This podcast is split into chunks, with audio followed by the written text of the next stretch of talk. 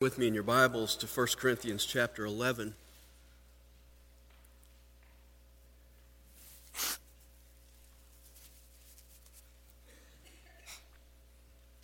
If you're new with us, we are teaching through the book of 1 Corinthians, and this morning we're in 1 Corinthians chapter 11, beginning at verse 17.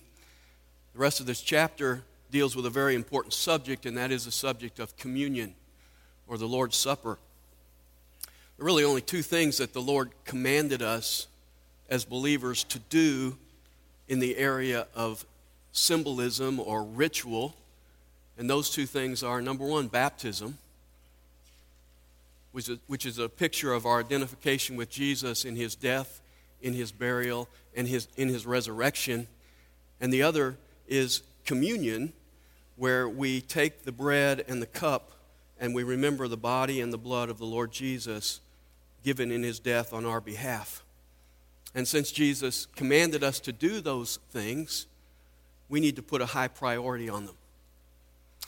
And so 1 Corinthians chapter 11 verses 17 to 34 is an important passage because it deals with the Lord's Supper. Now, in 1 Corinthians, Paul has been dealing with many problems in the church at Corinth. They had problems like being divided up into various factions. They had problems like people suing other people within the church.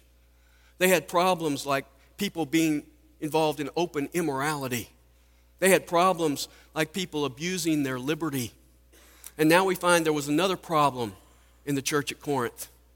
They came together for the Lord's Supper and they had turned it into a drunken fiasco. They had turned it into a real mockery of the Lord. And that's a serious offense. In fact, we find out in verse 30 that the Lord considered this a capital offense because he actually took some believers home because of the, their behavior in this area. And so I want us this morning to learn from their mistakes.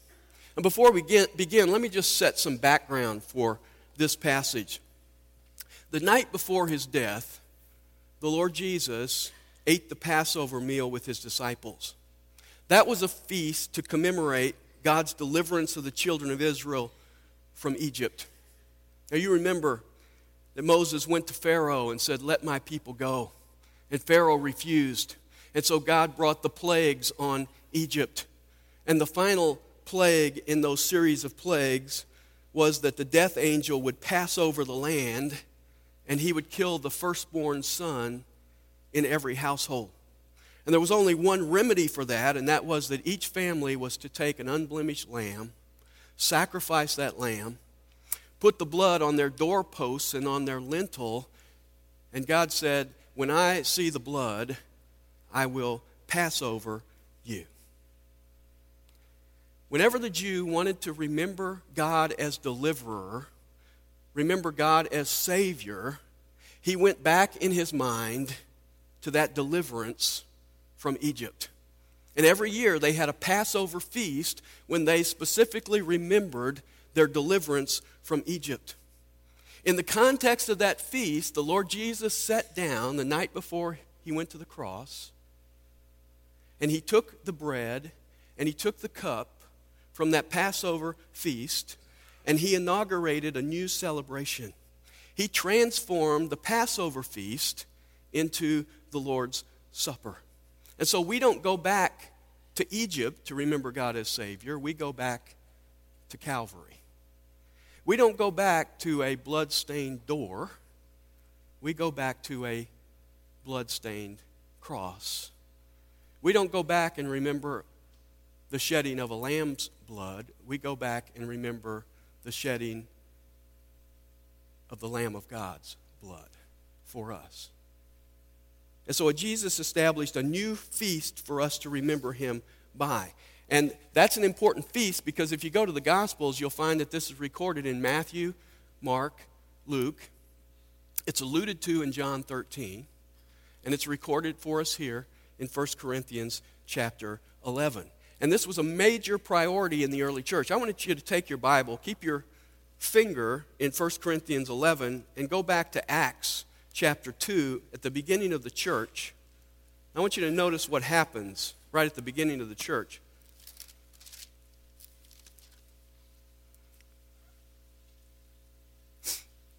Acts chapter 2 and verse 41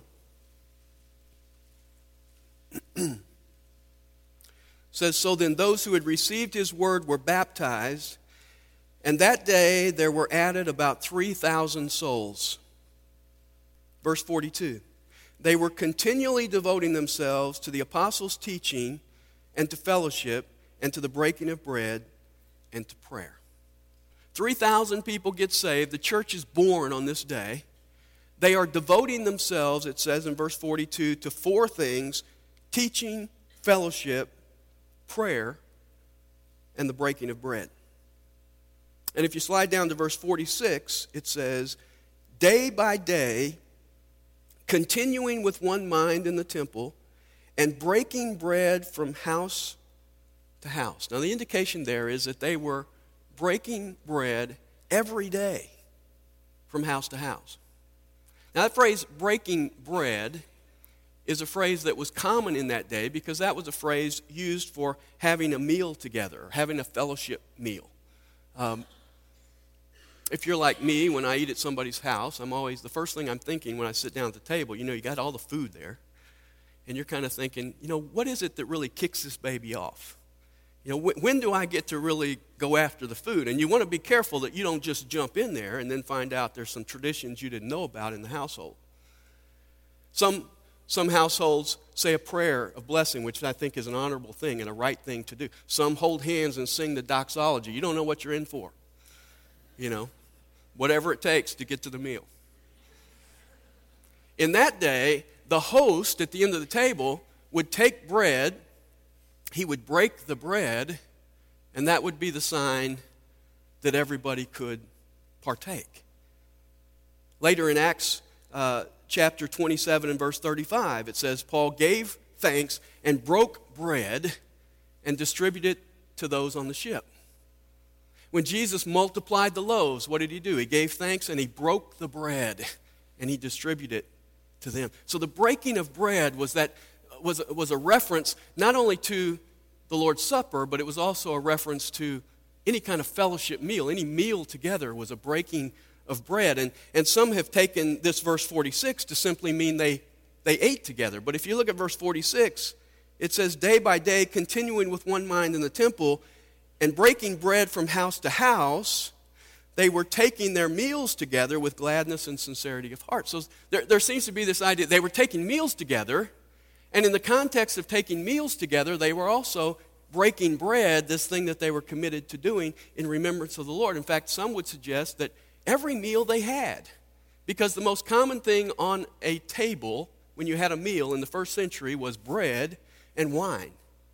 They were taking those two most common elements, which Jesus told us to take, and remember his body and his blood. And the indication is that they did this on a daily basis as they met together from house to house. In fact, in the early church, it actually became the context in which they celebrated the Lord's Supper. They would have a fellowship meal together, and then in the context of that meal, they would break the bread. And here in Acts chapter 2, this is really just an expression of the fact that they shared their very lives together. They shared their lives together, they shared their meals together, and they shared communion together. In verse 41, it says 3,000 people were saved. They were not all from Jerusalem. In fact, many of them had come many miles to come to, uh, to the day of Pentecost, which was, Pentecost means 50. It was 50 days after the day of first fruits. The day of first fruits is actually the day Easter, it's the day Jesus rose from the dead on the day of first fruits. And 50 days later, they were coming to celebrate Pentecost. And if you look in Acts chapter 2 at verses 9 to 11, you'll see that these people came from all over the place. So they came to celebrate the feast, they got saved, and they weren't going home. They stayed in Jerusalem. Now, when they stayed in Jerusalem, far from their homes, they had some needs. And notice what it says in chapter 2 and verse 44. It says, And all those who had believed were together, and they had all things in common. And they began selling their property and possessions and were sharing them with all as anyone might have need. I love that because that's love in action. There were people there had nothing, and they were showing real koinonia, fellowship. That means sharing with. It's not just, hey, how you doing, brother? God bless you. They were sharing their possessions with each other as anyone had need. They loved each other more than they loved their own possessions. And this is really an expression of what communion is it's sharing together. This is communism at its best. This is sharing with the right heart and the right attitude. Back in the day, when uh, being a hippie was the thing to do, at the University of Wisconsin, they promoted the idea, because they used bicycles there a lot to ride around the campus, they promoted the idea that you would paint your bicycle white. And if you painted your bicycle white, it meant it was common property. So you would ride your bicycle, you wouldn't chain it up to a post, you would just leave it there. If somebody else saw that your bicycle was white, they could just ride off with your bicycle, and you came out and found another white bicycle, and you rode off on it. It's a great idea if nobody's selfish. It really didn't work on the University of Wisconsin campus, but it worked in the church when it got started because everybody shared their property in common because they had Christ's love for each other. And they met together, had meals together, and in the context of that meal, they would celebrate the Lord's Supper. In fact, uh, later in, in the little book of Jude, which is the little book you sometimes skip, it's right before Revelation, verse 12, it tells us this meal was called a love feast. They met together and had this, what they called a love feast as they met together. And they would, in that context, have the Lord's Supper together. Now, in the early church, they did it every day. If you take your Bible and turn over to Acts chapter 20, we kind of see a transition because in Acts chapter 20,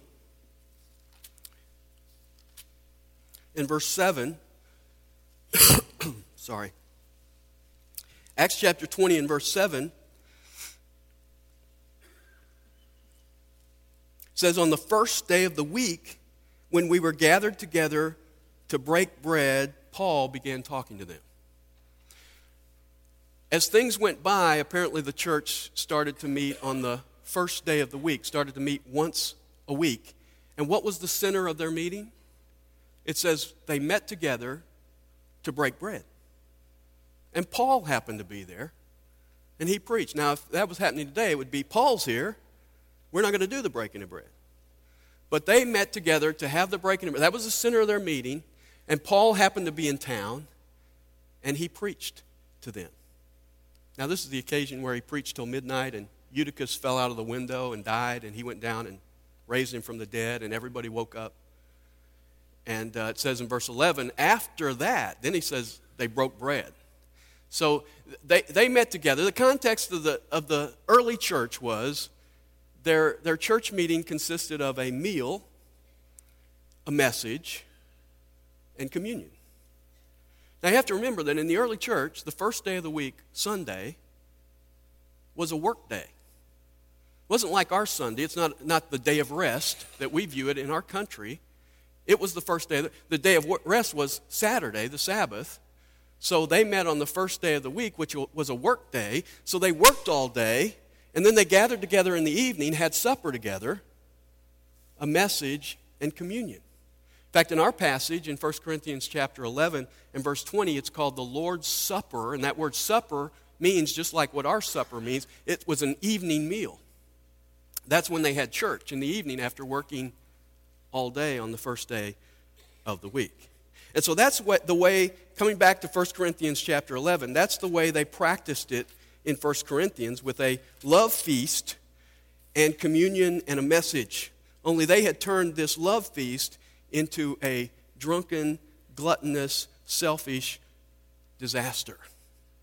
They had totally obliterated the meaning of the love feast. And then when it was followed by the Lord's Supper, it made God sick. In fact, it made God so sick that he made some of them sick and they died. Jesus had broken down all the walls between people, and here, 20 years later, they were putting the walls back up. We read in this passage that they were, the, the rich were coming and eating their food and not sharing it with the poor. And so they were building the walls back up. And God was not happy with that. And so, what I want us to do as we look at these strong words from the Apostle Paul is I want to learn some things from what he has to say here. Look at verse 17. It says, But in giving this instruction, I do not praise you. Now, if you remember back in verse 2 of this chapter, he said, I praise you. I praise you that you remember me, and I praise you that you are holding to the traditions. But now he says, and what I'm about to say to you, I don't praise you anymore. So, what he's going to say here are things that tell us why this church is unpraiseworthy. Or, as I've entitled this, four characteristics that we don't want to have as a church. The church we don't want to be, number one, is a church that makes people worse, not better. Notice verse 17 again. But in giving this instruction, I do not praise you because you come together not for the better, but for the worse. Being together in church is the worst thing that you can do. Can you imagine me getting up and saying that to you? You would be better off to stay home. Those are strong words. The more you meet together, the worse you get. talked to a girl recently and she was talking about the church she grew up in and she said, I wish that they would just fold up and close the doors. Well, that's what Paul is essentially saying here. He's saying, You are better off not to meet at all. Our purpose as a church is to present everyone complete in Christ. The church at Corinth was accomplishing the very opposite. Rather than moving people toward Christ, they were moving people away from Christ. Rather than getting better, they were getting worse. The Greek word for worse is a word that means moral evil. Rather than meeting together and celebrating and having fellowship and love and spiritual enrichment, they were displaying selfish indulgence. They were shaming their poor brothers and sisters. They were mocking the sacrifice of Jesus Christ. And they were becoming a scandal in the eyes of the world around them. And so Paul says, You're not getting better, you're getting worse.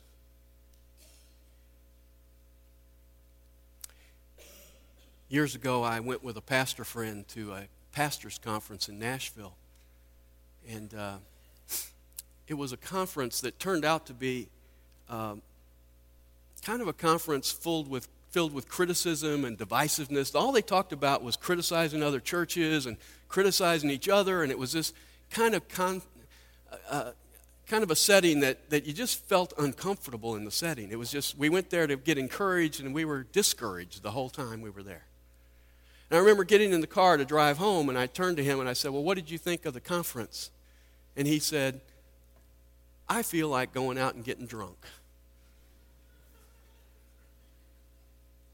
And I said, You know what? That's about the way I feel too. You know, you go to a conference and you want to be encouraged, and you're discouraged. You go to get better, and you go away feeling worse.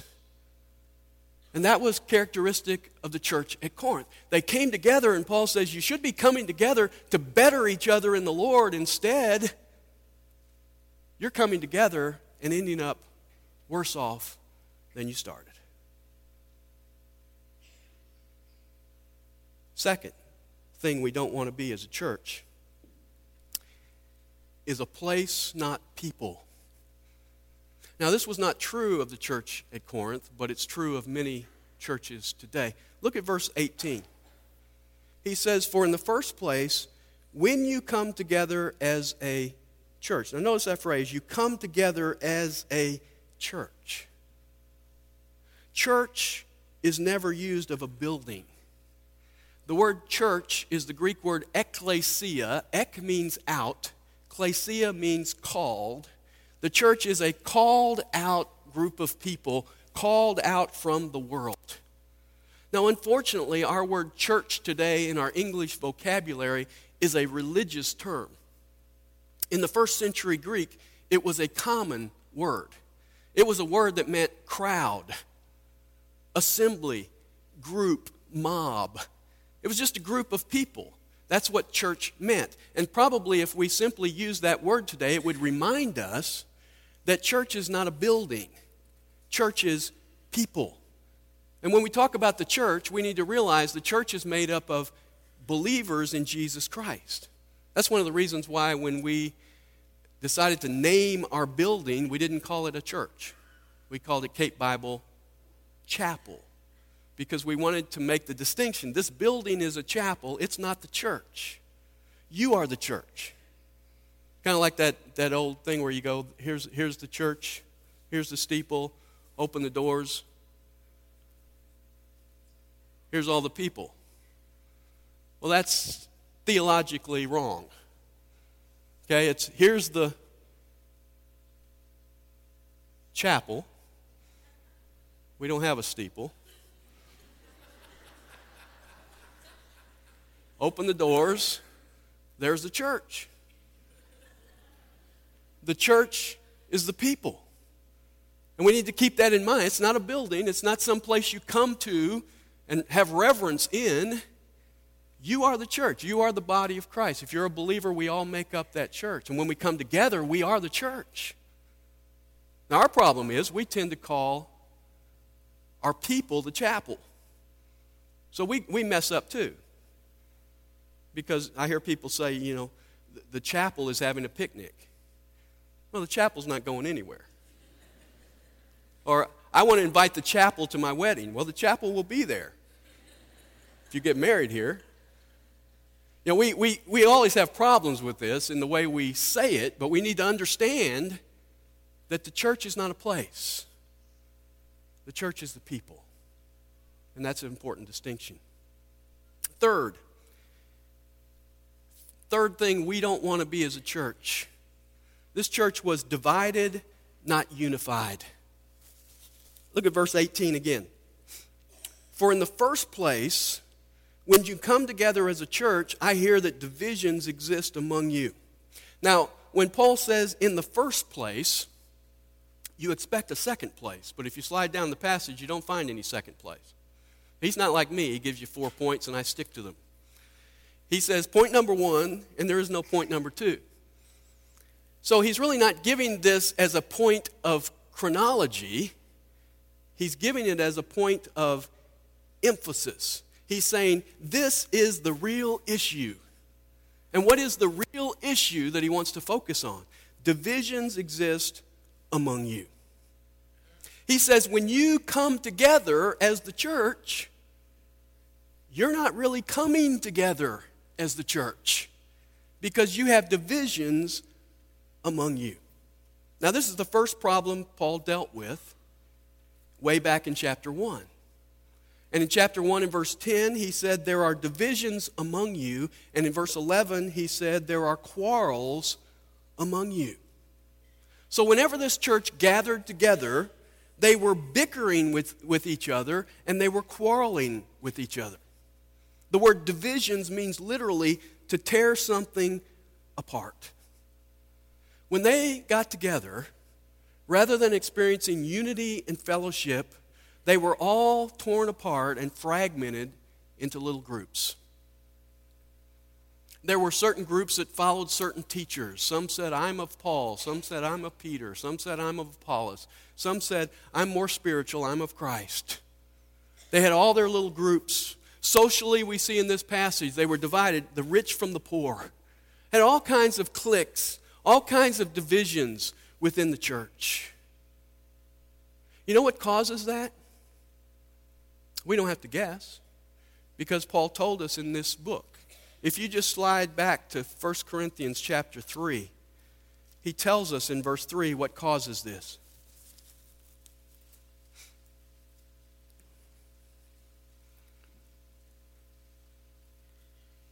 He says, For you are still fleshly. For since there is jealousy and strife among you, are you not fleshly and are you not walking like mere men? For when one says, I of Paul, and another, I of Apollos, are you not mere men?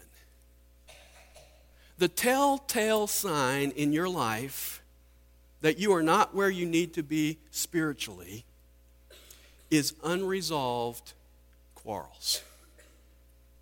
It's division. When you, when you come to church and say, I'm just going to walk around and not try to see that person, that's not a minor issue. Paul says that's the sign of fleshliness in your life. That's the symptom that should tell you something is wrong in my life. I've been sick all week. People say, Are you sick? I say, No, I've just got a cough and a runny nose.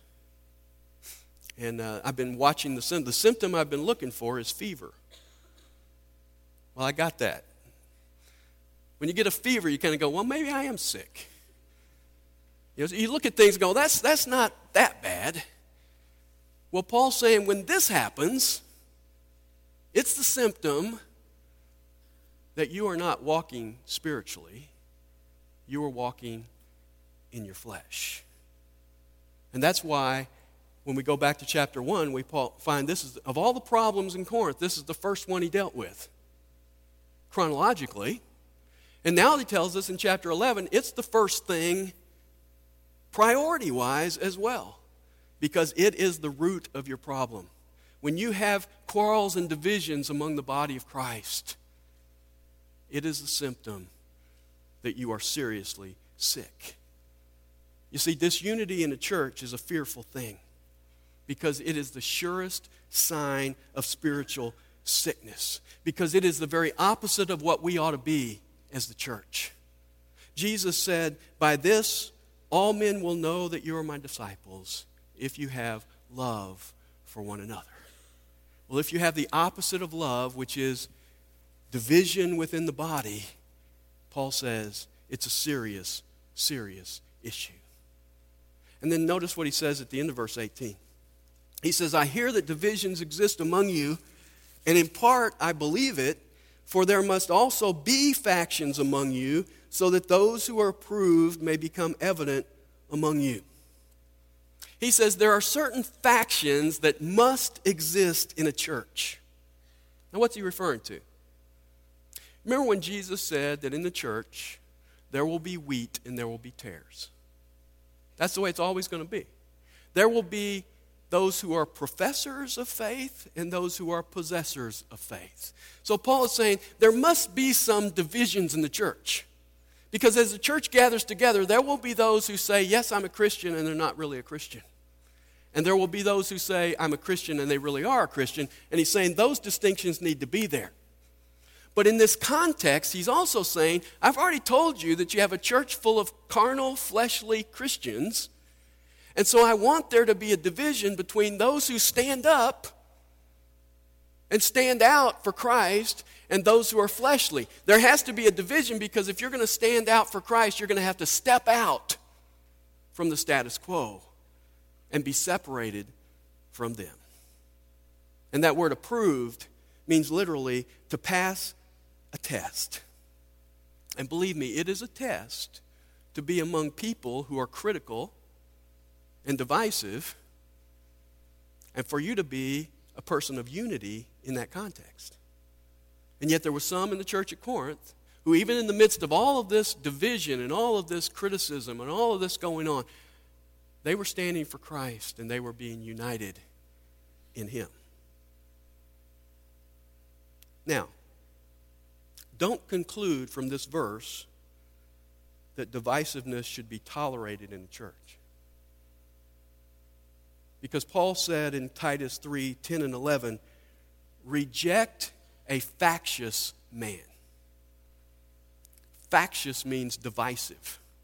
Reject a divisive person after a first and second warning, knowing that such a man is perverted and is sinning, being self condemned.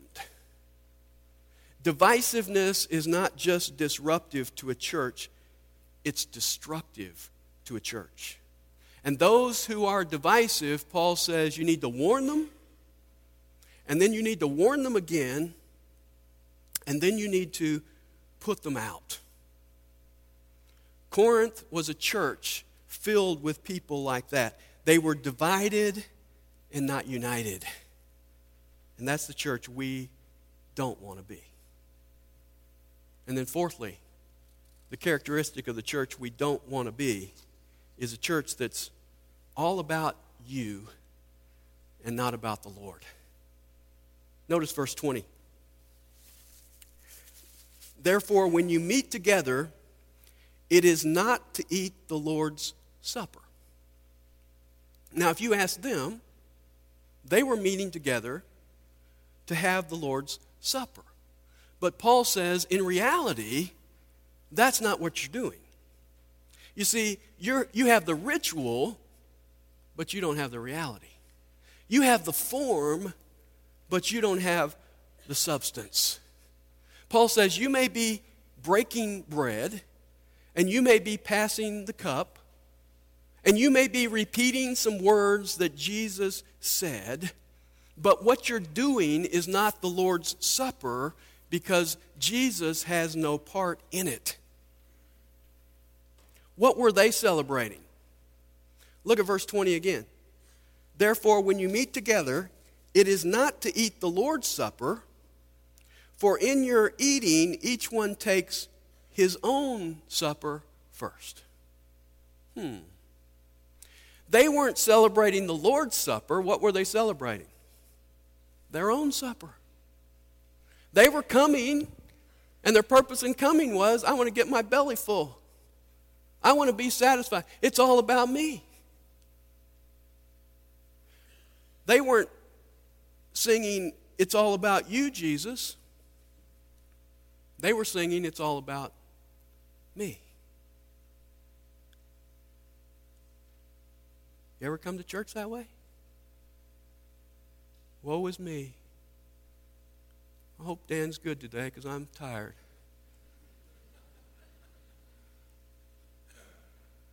I hope I get something out of this.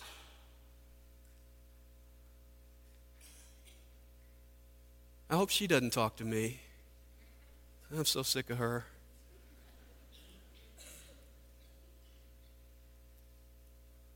It's all about my supper instead of his supper.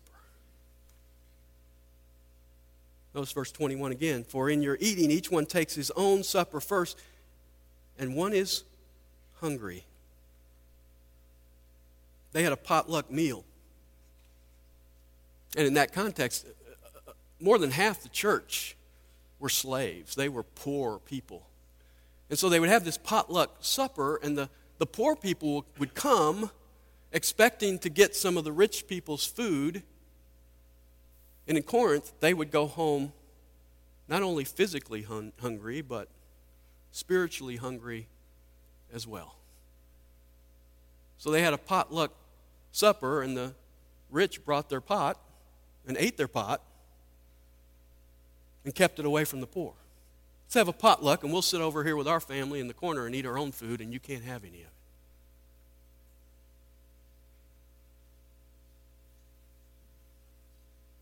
It's quite a contradiction because back in 1 Corinthians chapter 10 and verse 17 it tells us that the bread not only symbolizes the body of Jesus but it symbolizes the body of Christ, the church.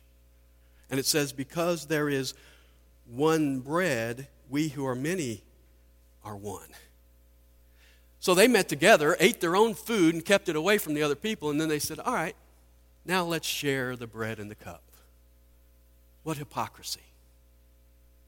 You can't have my lasagna, but let's share the bread and cup together and remember the Lord. That's the hypocrisy that was happening in the church at Corinth. It was all about you, not the Lord. And then notice the end of verse 21. He says, One is hungry and another is drunk. Wow. They came together as a church, and there were people that got drunk at the love feast. Now, I've heard people say that the, the, the wine in the New Testament time was not really wine like we have, it was non alcoholic wine. Well, you'd have to drink a lot of grape juice to get drunk. They, they were, this was real wine. They were using this wine. They were, there were some who were getting drunk on this wine. And so, Paul, as you might guess, is completely frustrated. And look what he says in verse 22 What? Do you not have houses in which to eat and drink? If you're to if it's to be your meal, eat it in your house before you come to church. If it's all about you, do it somewhere else. Do it at home. Don't you have a house to eat in? Why would you come and eat all your food in front of everybody else? Or do you despise the church of God? Are you just coming here because you hate the church? Is that why you're choosing to do this? And shame those who have nothing? Do you just get a kick out of shaming poor people? Is that why you're doing this? And it's, then it's like he just throws his hands in the air and says, What shall I say to you? Shall I praise you in this? In this I will not praise you.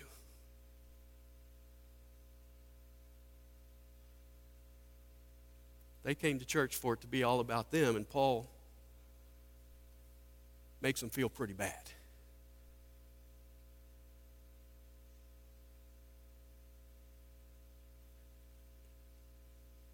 Let me close by making this positive. Because Paul says, really, these are four marks of a church that he can't praise.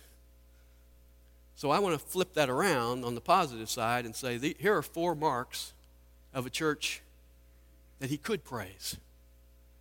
And that's who we want to be. We want to be, number one, a church that makes people better and not worse. Secondly, we want to be a church that views itself as people and not just a place. Third, we want to be a church that is unified and not divided. And fourth, we want to be a church that is all about the Lord and not about you and not about me. A church, essentially, he's saying that a church that is praiseworthy is a church that is filled with praise toward the Lord with a united voice.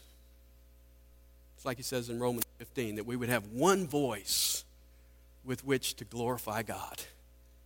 That's the church he praises. One that is united in purpose, united in fellowship, united in love, and in that united effort, we are giving praise alone to him. I'm going to ask that we close our service by having the praise team come back. We're going to sing that song. It's all about you, Jesus. And as we close our service, I'm just going to ask you to stand with us and sing this in closing. And let's make this our prayer to the Lord. It's not about me, it's about Him.